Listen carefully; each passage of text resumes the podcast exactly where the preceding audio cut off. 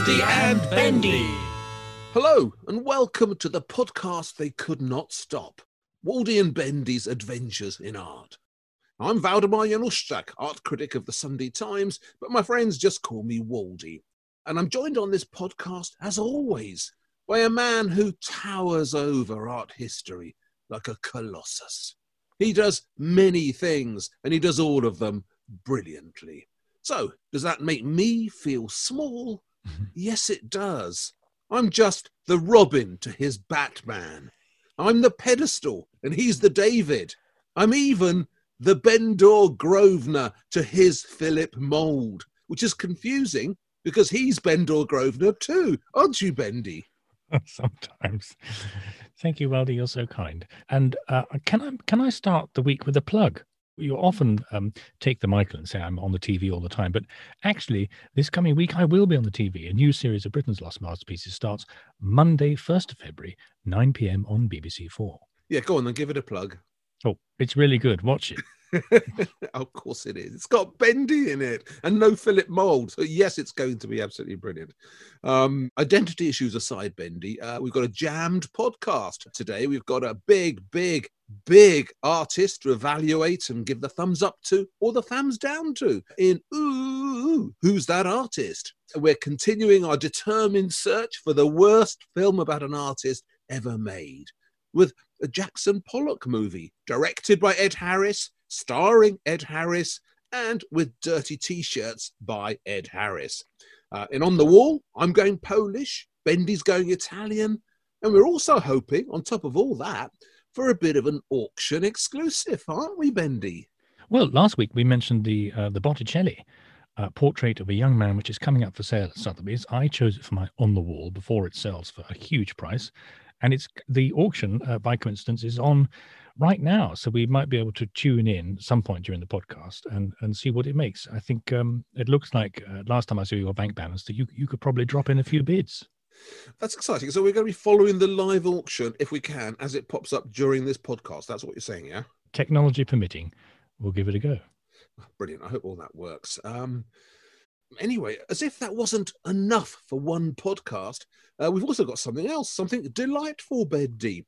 Now, on my Twitter feed, I've been doing this thing uh, about homeschooling. So I'm suggesting artistic things for kids to do in the lockdown. And it's been really good fun.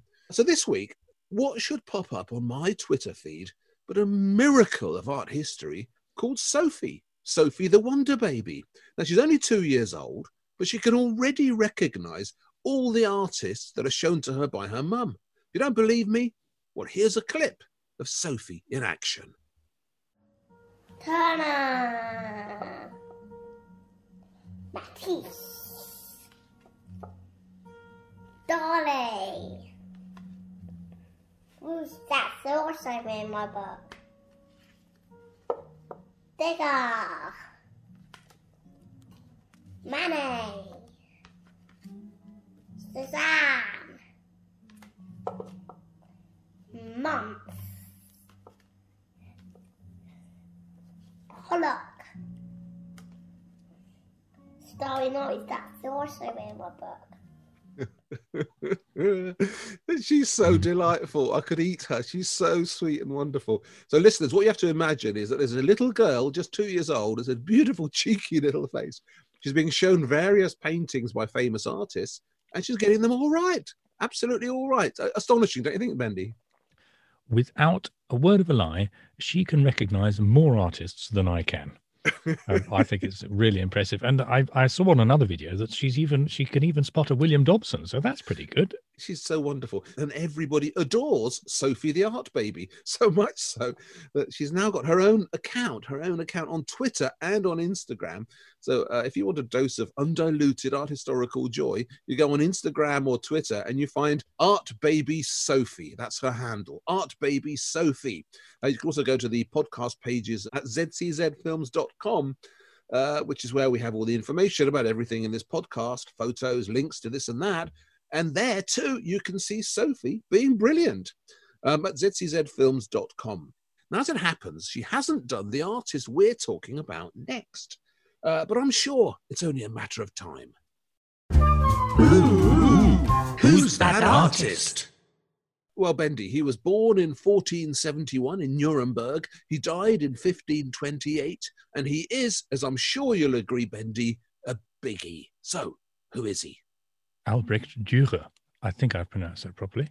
Very good. Yes, very good. Brought out the German in you. Albrecht Dürer, indeed.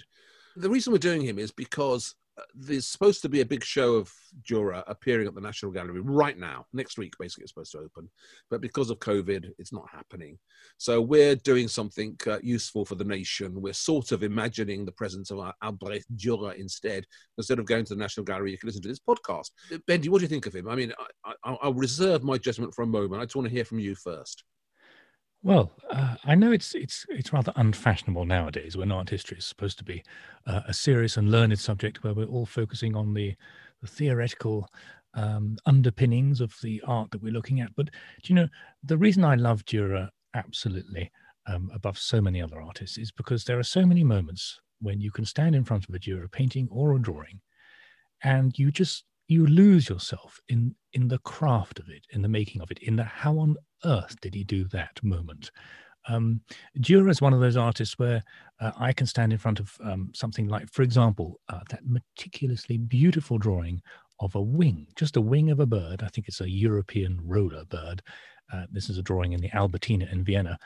And I can stand in front of that, and my mind cannot comprehend that I'm looking at a drawing. Uh, it's so beautifully made that my mind is tricked into thinking there is actually a bird there, and that happens with, a, with very few artists. Um, another one is Holbein, for example. But but th- that that that is why I love uh, Dürer so much. That's gorgeous. Yes, the watercolor of the roller. Um, I filmed it last year. Actually, there's a big show in the Albertina. Yes, I mean he, he takes your breath away. Uh, he's up there for me. I mean, right up there. I, I would I would have him. Well, probably at the top actually. I mean, above Leonardo even. Um, just because of, of, of, his range of talents. So, okay, you could do what you've just described, which is take bits of nature and draw them with astonishing detail, I mean, breathtaking detail, so convincingly real. But then look at all the other things he did, right? He basically invented the artistic self portrait, this idea of the artist presenting themselves in a role. So he did these great self portraits in the um, 1490s, where he took on a role. And the most famous of them, he's like a Jesus Christ. He's looking at you with long hair and, and exactly Christ-like presence, staring straight at you like a kind of Salvator Mundi. Amazing image. If you think of all the artists now who are making self-portraits in which they present themselves as people, and it's all to do with identity. You know, Dürer did that first. If you look about his around his altarpieces, quite often he's in them Mm. I mean, he's in that famous one in the National Art Gallery in Prague, the Madonna of the Rosary, where he's at the back, you know, holding up a sign, and he's in the Landauer altarpiece. And the sign that he's holding up actually says, you know, this is done by Albrecht Dürer. And there he is, little self portrait of him standing there. So that injection of himself, that infiltration of his own art by himself, and the ego issues that are associated with that. I mean, that's that's yet another thing that he did, and and he did it first. Amazing, amazing. I love all that. I think that's the reason perhaps you and I like him so much. He was a raving egomaniac, wasn't he? I mean, depicting yourself as Christ was was quite a bold move, even in about 1500. But if you could paint like Dürer, then then why wouldn't you? Um, and I love that little sign you mentioned that he's holding up in the Madonna of the of the Rosary Garden, uh, because the sign says, "This took me five months to make," and there he is, proudly showing off his work. Um, mm-hmm. the important point about that that last picture with the sign, where he's so uh, proud of what he's done, of course, is that he painted it in Venice when he uh, was aspiring to take on the Venetians at their own game.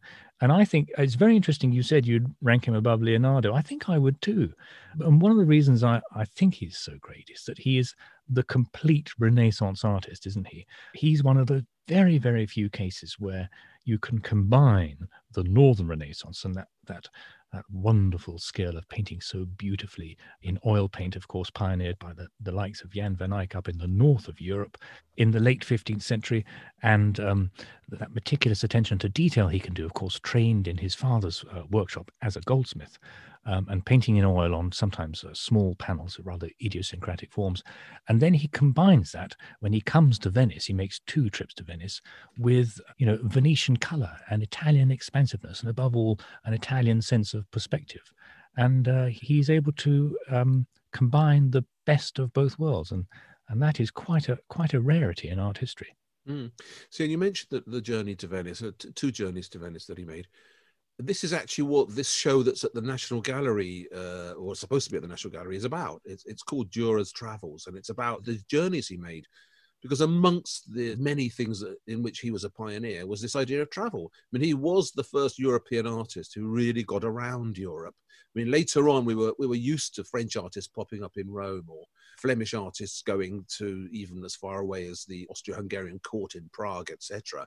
But Dürer was the one that did that first. He went all the way to Antwerp. He went all the way across Germany. He went to to find Holbein's home in Basel. He was this peripatetic artist who went to places to learn what everybody was doing there. He went to Colmar to see how Martin Schongauer worked. So that is yet another thing that he was absolutely a leading light in. But we've got this far into this discussion, we haven't mentioned his prints, Bendy. I mean, this is a guy that basically invented the print business as we know it. I mean, I, I, collect old master prints, and you know, I've got a couple of Dürers, but um, they're nowhere near the top type of Dürer because people would, would print and print, print, print for years afterwards. By the time I, you know, they get to the price that I can afford, they've been well overprinted. But I mean, he he pioneered that whole market. He he found a way round the idea that you only make money by, for example, painting elaborate altarpieces by installing a, big uh, print shop in his house. So he had a big press put in, he did his own work, he brought his own editions, he controlled his own output. Yeah. Always thinking ahead, and he was really into technology, uh, into the latest technology at the times. So he was an artist whose technical mind was also something that hadn't been seen before. But pretty much everywhere you look with Dürer, you're in the presence of a pioneer. Um, and as for the actual prints, oh my God, you know, I mean, they are some of the most amazing, desirable things in, in all of art, in my opinion. Yes, it's quite fitting that an artist who himself uh, traveled extensively across Europe was then able to disseminate his ideas so uh, comprehensively throughout the continent and indeed around the world. Because at the turn of the 16th century, there were Mughal artists in India who were making their own versions of Dürer's compositions based on, on woodcuts and engravings that had traveled that far. Isn't that amazing? Yeah. But what I find extraordinary about his uh, contribution to the world of printing was that when he started, of course, uh, it was predominantly in woodblock. And he would have done his drawing. Uh, sometimes it seems he had people to help him carve the woodblock, but he also seems to have been able to carve the woodblock himself, which of course would fit with his training as a goldsmith. Now that is quite something because you you've got to do it. You've got to cut out the wood in reverse, haven't you? And you one tiny error and the whole block is gone and I've never really got my head, I have to say, around mm. um, the print market where you get these first, second, third, and fourth states. But but is it would the prints that you have on your wall be taken from the same block that Dürer or his craftsman carved all that time ago? Yes, absolutely. But um, there's a famous book, there's a catalogue of all the editions, all the states that there are of Dürer. It's by a guy called Joseph Meder. And this book basically is full of information about this. Well, what happens with wood is that it wears out, right? Mm-hmm. So when you um, print a lot from one block, by the time you get to sort of 100 prints, the sort of edge of the block has chipped out a bit or something. Yeah. And you can tell that in the printing. So quite a lot of Dürer um, woodcuts in particular, there's a black line around it, sort of rectangle shape, you know, holding the print in place. But by the time you get to the 100th, 200th printing of it, a bit of that's broken off. So the line's broken and right. within the print itself the line gets broken. And because the it's been printed so much you know the impressions are not as fine. So they're more blurry. There are all these things that go on. And i mean i'm not an expert on, on that at all but the but various people are. Um, and that, you know this can make thousands of pounds worth of difference in, in, in the auction prices. But if you've got a Meder a or b as opposed to a c or a g which are all a b c d e f g you know that that's a mere fortune.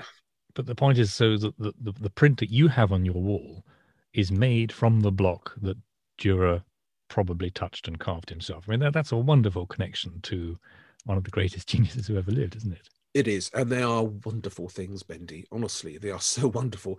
I mean, I, I set out, I did, I started a collection of doing his Madonnas because he did a whole load of Madonnas. I mean, this was the great era of the kind of Marian um, focus on in art. There's a lot of, a lot of Virgin Marys, uh, and he he would put her in the landscape uh, usually, and in his early days, when he was just doing the woodcuts, he did that beautiful one that's called the Madonna of the Hares. Mm. And she's sitting there with the baby Jesus, and there's these beautiful little hares scuttling around. And, and then if you look at corners of his art, there's always like something, there's a dragonfly, or there might be a frog, or the nature always plays this presence. Um, and there's um, another print that was actually made after him by an artist called Sadeler, an image called the Madonna of the Meadows. And that's even full of more animals. So you've got the Virgin Mary and the baby, and then you've got a fox, you've got an owl in a tree stump, as you have in Hieronymus Bosch. So it's it's this glorious descriptive art. And and the thing with Dürer is to look in the background and to look in the details because you just find all this stuff going on. So exciting. Um, and even in my slightly blurry later editions, you can still see all that. Do you think, though, that despite all the brilliance and wonderfulness we've just been discussing about Dürer himself, that his place in art history is, is sometimes a little bit uncertain?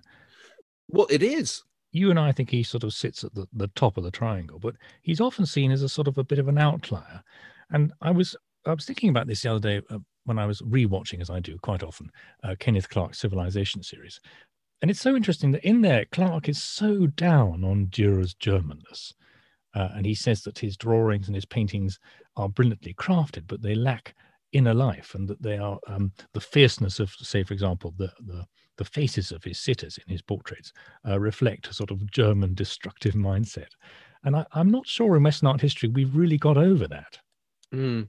You see, I think that there's a problem in Western art history with separating the Northern Renaissance from the Southern Renaissance. And I think a lot of it is just basically to do with with the comforts and and the sunshine of the Southern Renaissance. I mean, if you look at all these English art historians in particular, they all loved to go to the south of France or to Italy to lounge around in Rome in their Panama hats and their white linen suits, you know, to, to eat beautiful meals of spaghetti al vongole, to drink Prosecco and the best Barolo. Um, and they got to Germany and it was colder, it was grimmer, it wasn't as flamboyant. The sun didn't do that thing in the afternoon that it does in the Italian Campagna. And it's just a holiday thing, I tell you. I mean, it's a prejudice against the Northern Renaissance that runs all the way through Protestant art history.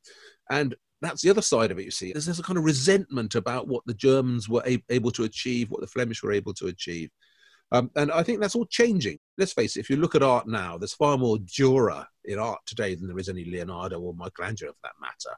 I mean, the whole idea of the self portraits, the whole idea of multiples and prints, the whole faith in a new technology, the whole idea of the artist as this kind of superhero in his own work or her own work.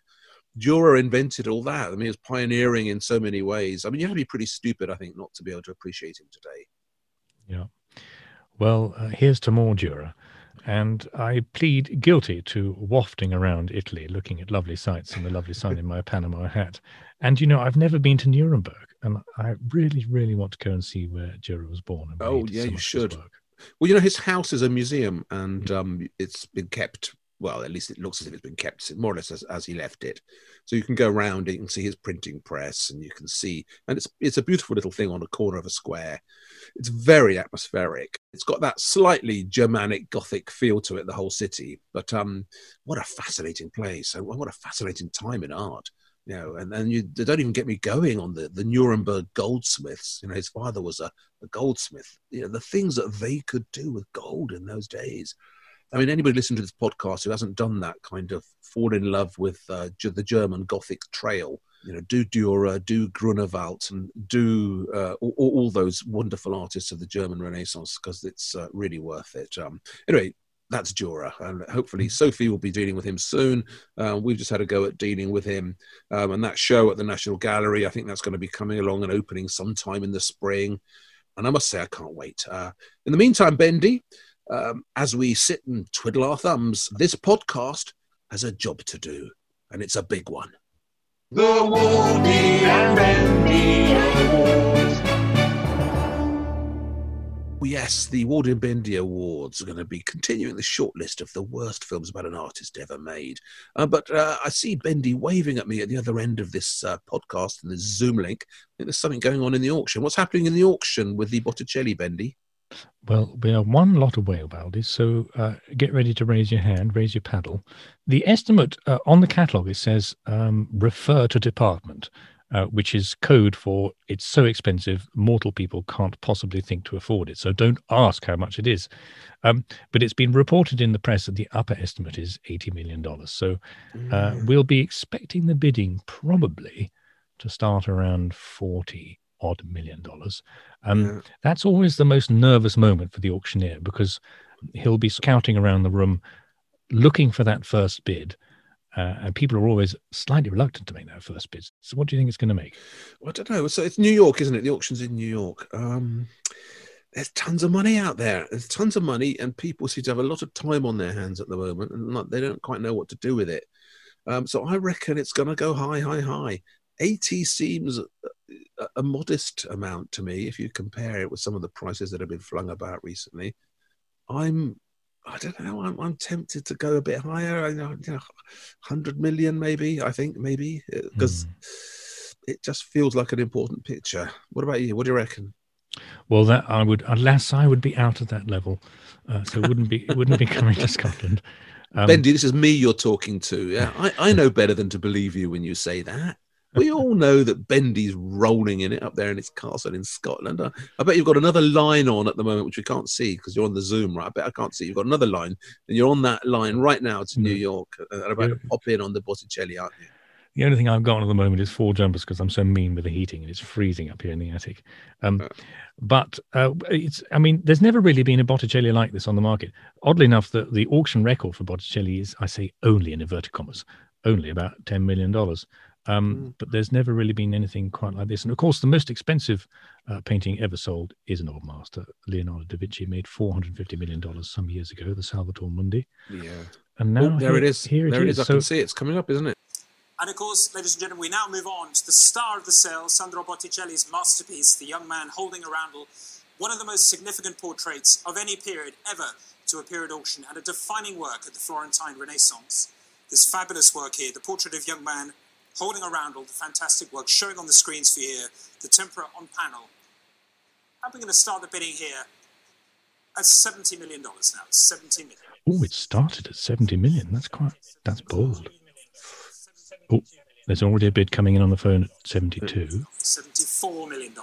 Oh, it's definitely going to sell then. Seventy-six million dollars. Seventy-six million dollars. Seventy-eight million dollars. With Alex God, Bell. isn't it amazing how so much money can just be spent so quickly? And, uh, well, there's two people on there, isn't there? Two, is it two going against each other? And against you, Lily, on Oh, the we're telephone. stalling at 78. Still with Alex Bell in New York. Hey, He's trying to milk it, isn't he? Head of the European Old Master Paintings Department. There he is. Stuck, Englishman in New York. stuck on 78 million in Saudi Go on, Arabia. Waldy. Now's your moment. 80 million. You're in, Waldy. Well done.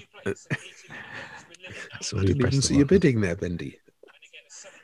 So why would that take so long? Why was it stuck on 78 for so long? I don't know. Maybe they're just trying to outpsych the other bidder or.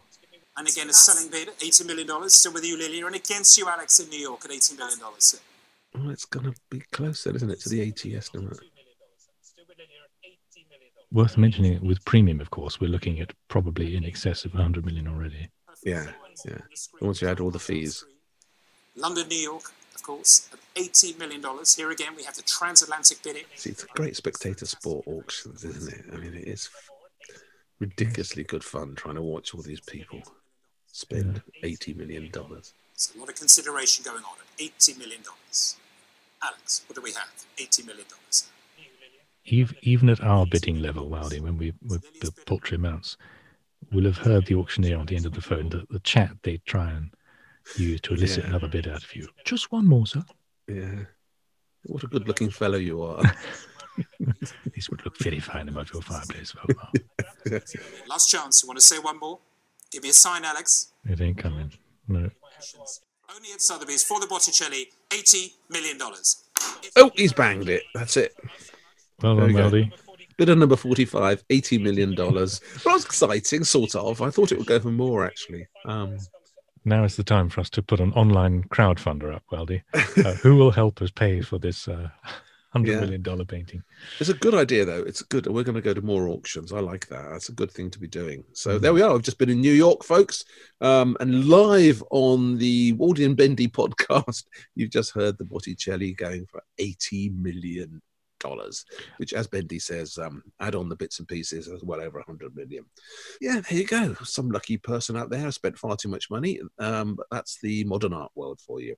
So back to the real story here, Bendy. Um, the Waldy and Bendy Awards. We've been distracted, but we shouldn't have been because the Waldy and Bendy Awards are here to do something very, very important. We're here to decide on what is the worst film about an artist ever made. Of course, there's a, an awful lot of contenders. We've been going through all these films week by week, different film every time. And this week, well, we've been looking at Pollock, which, as you can tell from the title, is all about Jackson Pollock. It stars Ed Harris. It's directed by Ed Harris. Uh, it came out in the year 2000 as a kind of millennium treat. Um, what do you think of it, Bendy? Well, you know, Waldy, uh, normally whenever I think of you, uh, such is the, the depth of our friendship and our shared love of art that you you pop into my head like a like a vision of angelic purity. You're sitting in my mind up there on a cloud, lit lit by a beautiful celestial light, and you smile beatifically at me because you always cheer me up. And there's little there's little beauty floating around your head. And and I always smile back at you, and we have such deep affection for each other. Bendy, stop lying. Just tell us what you think about the film. Come on. I always think such happy thoughts. But last night, uh, about halfway through this film, the vision fleetingly broke down. Thunderclouds rolled across my mind. I reached for my Scottish broadsword and, and started screaming at you. Never again. I'll never again let, let you uh, take away two hours of my life by obliging me to watch uh, such a terrible film. And but I, Bendy, we're looking for the worst film about an artist ever made. yes, but I, I we can't. can't have good films, can we? I can't take any more of it. I'm I'm going on strike. I'm not going to do this anymore. We are going to amend the competition to the worst film ever made, uh, and possibly also the best film about an artist ever made. Because I'm I'm not going to sit through any more terrible ones. At least when we started with Frida, it was uh, bad in a sort of enjoyable way. It was so bad it was good. And as we later learned, of course, the film was really only bad because Harvey Weinstein messed it up. But I'm not sure there's many excuses for uh, Pollock the film. And uh, before I end this little rant, Melody, um, tread very carefully. Uh, because if you come out and actually say you enjoyed this film, um, I'm going to start questioning your judgment as never before. Well, Bendy, I enjoyed this film. I'll tell you what I did do, and that's I did enjoy it more than the first time I saw it. And I saw it when it came out, and I and I remember thinking at the time, this is the reason I put it on this short list. I remember thinking at the time, this is absolutely the worst, most tedious, most egomaniacal film I've ever seen. With um, you know, Ed Harris spending his whole time admiring his own cheekbones, and hours and hours spent doing nothing in the film. Jackson Pollock goes to the shops. there was a scene, Shops. five minutes. Jackson Pollock goes to the shops. No, but he was looking at the cornflakes. Come on. I found it a more interesting experience second time round. I, I suppose because actually because of the films we've watched so far, you know, they've all been bad, right? And they're all bad in the same way, which is that they try and encapsulate the life of an artist in, some kind of biopic mode, which usually involves focusing on their sex life and all the trauma and darkness that goes with being an artist. So we know that's part of the territory now, don't we? That seems to be what everybody focuses on. But in this film, uh, the one thing that I, I ended up thinking, well, you know, that's not bad, and that was Ed Harris's uh, ability to paint a Pollock. He'd obviously, because he's a method actor, right? So he built himself a studio. He practiced painting like Pollock. He sharpened his cheekbones to look more like Pollock. He must have had millions of people making his t-shirts dirty for him so that they were as dirty as Pollock. So he did all that because that's what method actors do. And he did also learn to paint like Pollock. Now, see, I have one advantage over you, which is that I've tried to do that too. In my series on American art, um, I tried to paint like Pollock as well using Sean Greenhouse. Sean and I in Bolton, we set up a studio. We even did the thing where you take a photograph through a pane of glass to the picture being made on top, which is exactly what happens in the Pollock film. Um, and it's harder than you think, you know, it's harder than you think to drip interestingly and to drip with a rhythm. And I think he did get that. You know, when he was moving around the canvas, there was a kind of swaying, jazzy rhythm to the way he did it that was a lot like the the Hans Namuth original film that's based on. So I quite like that. Um, it made it about art and, and the making of art uh, in, in a reasonably effective way. But of course, the I mean, the, the really terrible thing about it is that he was such a terrible person. And the story is so sad, particularly for his wife, Lee Krasner, who was treated like dirt all the way through. Um, rather a good performance, I think, actually, by Marcia Gay Harden, which I think she, she won an Oscar for that. So um, it's a terrible film because it's grindingly, darkly obvious that Ed Harris really does think he brings Jackson Pollock to life, and this was really what Jackson Pollock was like. Um, and that sticks with you like like concrete to your feet all the way through the film. But um, there are moments when he pulls it off, I think, a bit.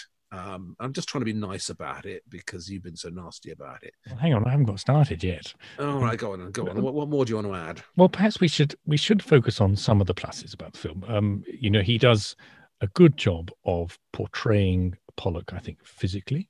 I thought the best bits of the film were actually when the painting occurs, and I really wanted to see more of the painting because um, they did do that quite effectively, and I think they did that far better than any um, art film we, we've seen yet.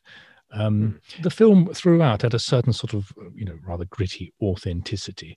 Um, and obviously, they spent a lot of uh, time working out the studio setting and all that uh, kind of stuff. Um, but I just, I thought the script was terrible. So many of these films fall down on the script, don't they? No matter how good the acting is. And you're right that um, the portrayal of Lee Krasner was was pretty good. I thought, and, and I wouldn't take that away. What I found disappointing about it uh, was um, that it asked us to to buy into the late 20th century narrative of American art and art history, which is this this parade of, of flawed but really you know brilliant white old mainly old blokes uh, were were all that there was, and they were it. Uh, no, no, matter how terrible the person they were, and it doesn't matter if they were so drunk that they killed people um, in the car, like poor old uh, Edith Metzger, as told here in the film, that you know we should forgive them, and that, that hey, you know they were a great painter. Uh, in that context, I thought it did a, a disservice to both Jackson Pollock. Um, in his art, I mean, there was a there was a key scene where Pollock is shown uh, creating or having the first inspiration for the drip paintings, Mm-hmm. It's shown as uh, Ed Harris just sort of um, accidentally dripping some paint on the floor and then going, yeah. "Aha!" Now maybe that did mm. once happen to Jackson Pollock, mm. but there's so much there's so much more to the drip paintings and what they're trying to represent and how they came about than that of course, of accidental course. dripping of the paint. And then I think more significantly, I thought Lee Krasner was just not shown uh, at all well. I mean, it was it was a sympathetic human portrayal, but she's a fascinating artist. She's she's a great. Well, no, to be fair, Bendy, to be fair, right? Well, well, look, first of all, I agree with you about the drip thing. I mean, that was just one of those devices that you get in films trying to get you round a, round a corner. We now know that that Pollock started drip painting for a couple of really significant reasons. One was uh, when he was younger, he was in the desert watching how the Navajo, the Native Americans, made art, and they made art by dripping sand different colored sand onto the floor. They made sand pictures, and that act of sort of dripping sand from the hand down was a major influence on him, which he admitted to. And then there was um, a female artist called Janet Sobel, who was a part-time housewife painter, um, and she was making drip paintings, literally drip paintings of the same ilk, which are on show in New York in 1944, 1945. Pollock did go and see them. Um, it has been said quite boldly and bluntly that he stole the technique from her. So I think these things definitely go into it. Um, that's undoubtedly true. But what you're talking about, you see, is the problem that all these films have. I mean, they just no one will do a film about an artist. I mean, look, look, the myth we have of, of all these artists. Look at Michelangelo last week. You know, we're doing Lust for Life coming up. The same with Van Gogh and, and Gauguin. You know, if you're not cutting your ear off um, or, or being tortured by the Pope, or, or you know having disastrous affairs with women it's as if the art is never enough. You've also got to have all this other stuff piled on. And that is the thing that's that's what turns it into a hollywood movie isn't it? And it always gets in the way. Of course it always gets in the way but it's definitely part of the territory. It is the main reason i think why every time we talk about one of these films about a great artist now we always dislike them um, well, I, I, must say I liked Agony and Ecstasy last week, but I think I liked it more because it focused on a painting. It was a story about a painting, and as I think you've you've just tried to say, artist biopics very rarely work because at the end of the day, artists uh, don't often have the kind of exciting life from you know youth to old age to death that a biopic generally deserves. And the act of painting is so difficult to film. I was struck actually by um, I was looking up more about Lee Krasner, who I'm, I'm now fascinated by, and there was an interview with her, and someone said, um, I- am trying to get into your head. Uh, what goes through your mind when you begin a painting?" And uh, she just sort of paused and said, Well, you just take a deep breath and hope for the best. Now, that's true, but that's impossible to put on a film, isn't it? And that's why I think you, yeah. you end up with these biopics that are so full of of sort of nonsense and guff. It wouldn't get you very far in, in a plot line, would it? Mm. I mean, the Lee Krasner had a marvelous show at the Barbican Gallery in London last year, beginning of last year. See, what you have to remember about her is that she was completely oppressed um, emotionally and, and in terms of her talent by Pollock. Mm. So, so she didn't work much during the time she was with him. But the only thing that by her that features in this Pollock film is that she made a round table, a kind of mosaic out of a cartwheel, um, which there's a scene where he shows her the cartwheel and says, uh, "Oh, you might do something with that." And then later on, you see them eating off it in the house because she's actually finished the cartwheel. But basically, her art is, is completely ignored here.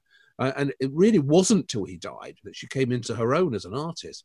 And that's the terrible thing about her story is that she, you know, half of her career was spent basically being a handmaiden to Pollock, and only later was she allowed to become this fabulous artist who, who was always there, you know, who could have been there all the time. But this is another breed, the breed of the artist's wife. I mean, I've even met a few. They really do exist. I mean, they're talented, wonderful people who have the misfortune to meet some dreadful, egotistical, um, barrel chested artist who dominates them, abuses them, and steals their time and their talent, basically, and their youth. Um, and it, it's a story that keeps being repeated in art. And Pollock was amongst the worst possible people anybody could have ended up with. Let's face it. I mean, he had so many different types of problem. Well, any any Hollywood producer listening, uh, we, I think we say, please make a biopic of Lee Krasner and do more justice to her art. There was another work of hers shown in the Pollock film, which is at the beginning, which is her youthful self-portrait, which is today in mm. the Hmm. Jewish Museum. Now, I think that's one of the best uh, self-portraits painted in the first half of the 20th century in America. It's a really beautiful work, but it was represented in this film by, as we've come to expect now, one of those really atrociously painted copies. And uh, it's the first painting that Lee Krasner in the film shows to Jackson Pollock, and he looks at it and, and then decides that she's a great painter. When, of course, the viewer is just looking at the painting Mm. and laughing. Well, her self portraits were in the Barbican show as well. No, no, she was fantastic. I mean, it was a beautiful show, really interesting. She had a marvelous career, but it, it all happened after the events that we, we're watching here. And um, the, the film prides itself on its authenticity. You know, a lot of it was filmed in Springs in their house. Um, it, the, the village store where he where he agonizes over the cornflakes. That's a real village store. It's there. I've been in it. And Ed Harris spent all this time becoming Jackson Pollock. I mean, rather amazingly, there's a sort of break in the time sequence where um, you see him five years later from the rest of the action, and he's you know twice as fat and he's grown a beard. And that's you know he really did do that. He took time off and, and, and ate lots of cake and, and became the fat Jackson Pollock. You know that's going all the way for your art, isn't it? There you are. Um, uh, what can I say? I mean, it, it's good that I tortured you. I mean, you're having far too good a time up there in Scotland. Um, the, we absolutely need to give you more terrible films to watch, and it's a question of coming up with ones that can even hurt you more, I think, than uh, than Pollock with uh, Ed Harris. So I'm going to put my mind to that and come up with something really nasty for you next week, just to cheer you up a little bit more, Bendy. Uh, but fortunately, that's all over. You don't have to think about that anymore because we're moving on. We're going to the next bit of the podcast. We are going to On the Wall. On the Wall. Ah, that beautiful music by Mozart, the jingle for On the Wall, which signals the pleasures ahead for us. Ah, Bendy, what have you chosen in this glorious moment, the post Pollock pleasures of On the Wall? Well, I've decided that our on the wall galleries are, are growing quite impressively well, did- notwithstanding the fact that I now have to hand back that beautiful Botticelli portrait to its owner, who's just bought it for all that money in New York. Um, but such is our gallery that I need more space. And I've decided to hang my choice of paintings in the Pazzi Chapel, which is in Florence, and of course is the work of the wonderful Filippo Brunelleschi, designed in about the 1420s, but only completed in the 1440s, 50s, and even perhaps up to the 1460s. And this is a, a beautiful, wonderful, pure piece of Renaissance architecture, which is attached to the Church of Santa Croce in Florence. You approach it from outside, there's a beautiful portico of six Corinthian columns, and then inside it is a wonderful, pure space. It's so relaxing. It's that lovely uh, grey Pietra Serena stone and whitewash walls. At the base of the dome, there's a, a series of, of round windows through which the light uh, filters in very calmly. And there's another chapel ahead of you with a dome at the top, which has a, a blue painted ceiling. And the whole place, it's inspired by Brunelleschi's earlier work, the old sacristy in San Lorenzo, which is the, the Medici tomb, of course. That's perhaps a more famous place for tourists in Florence to go. But the Pazzi Chapel, it doesn't have the clutter of the old sacristy. And that is why it's such a, a calming space. It, it, it has that effect on you when you go in that that really first rate architecture can have, which is it completely transforms your mood. And I always feel so relaxed in there. Um, and on the bare walls, I will hang all the treasures from our previous on the walls. Hmm. Bendy, I'm confused here, right?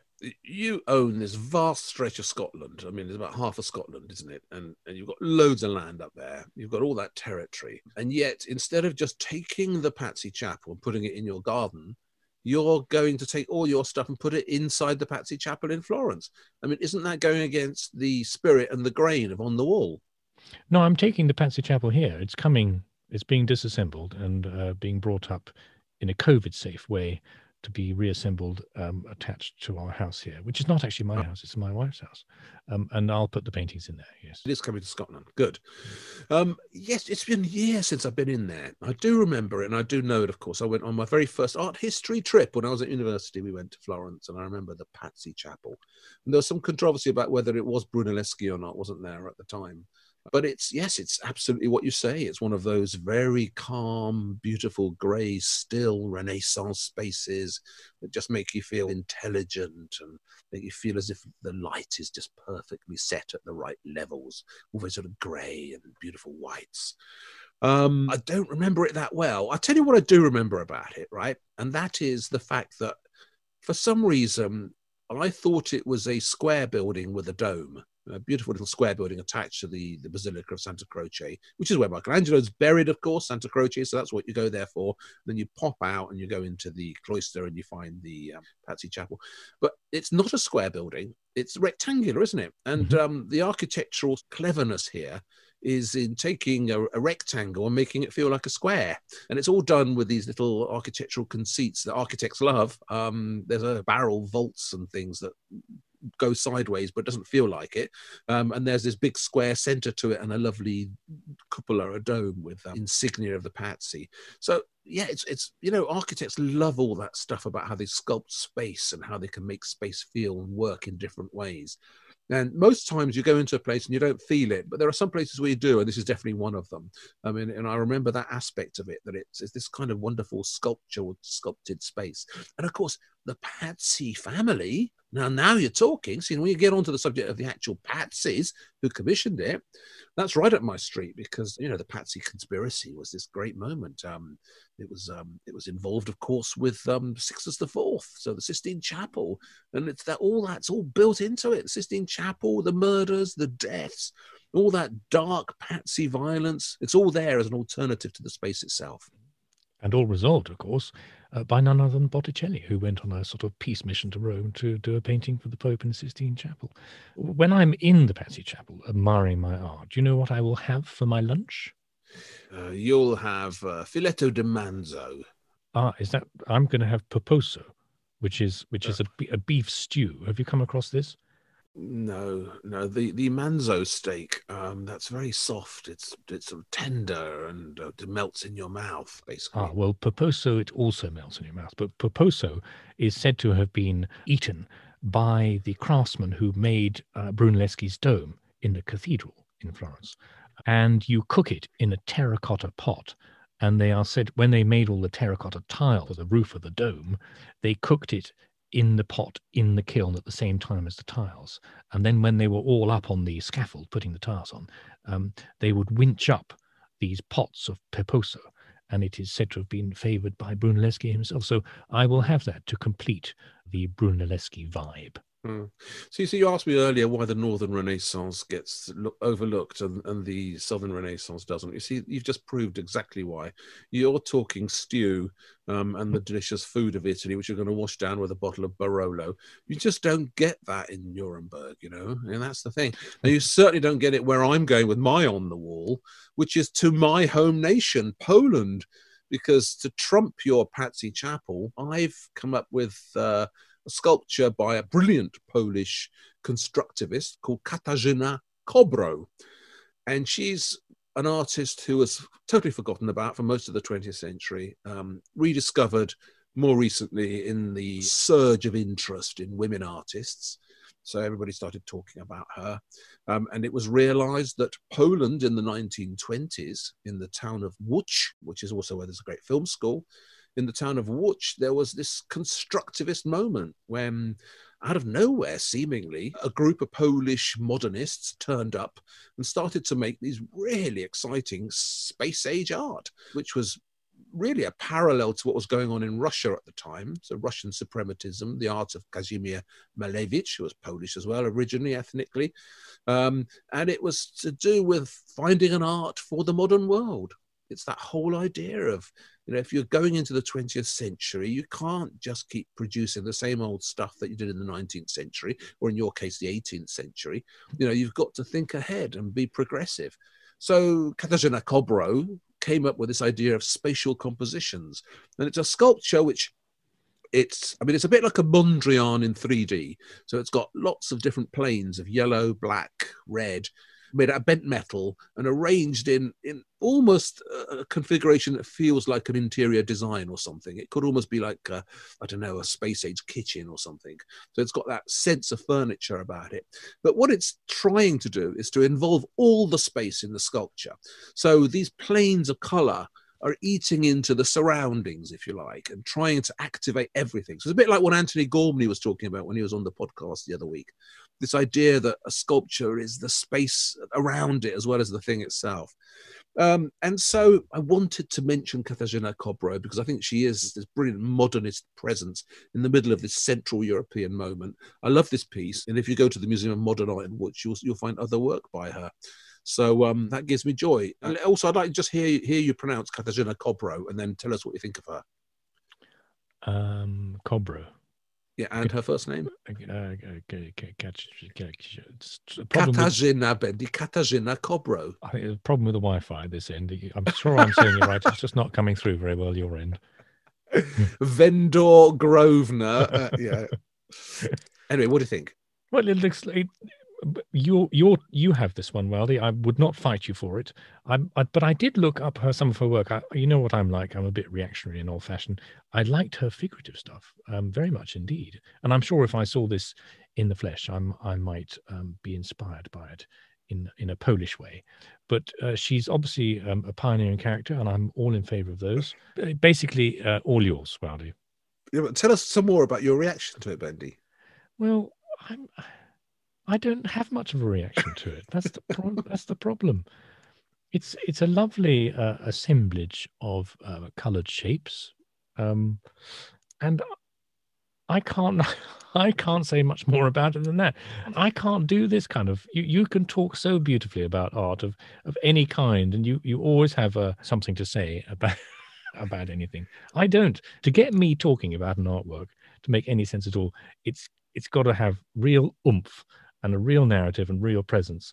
Um, and I, I just can't get I can't get to grips with the theory that underpin this kind of art. And that's very much my failing and not the arts.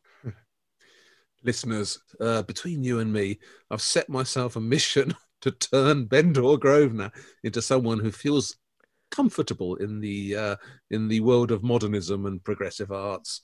Um, and sometimes I make a bit of headway. Uh, today, I haven't made any headway at all. so I think we better leave it at that. Um, Katarzyna Kobro, brilliant Polish suprematist and constructivist. She's going to be on my wall, but she's probably not going to be on Bendy's. But uh, that's it from me. I think I'm just going to say goodbye. And cheerio from me. Just one more thing. Sophie's still here. She hasn't finished with her list of artists that she likes and identifies. So uh, before we get to the great theme tune, here's the art baby, Sophie, with a few more goody names. Fanoy. Famia. Angela. William Dobson. Waldy and Bendy.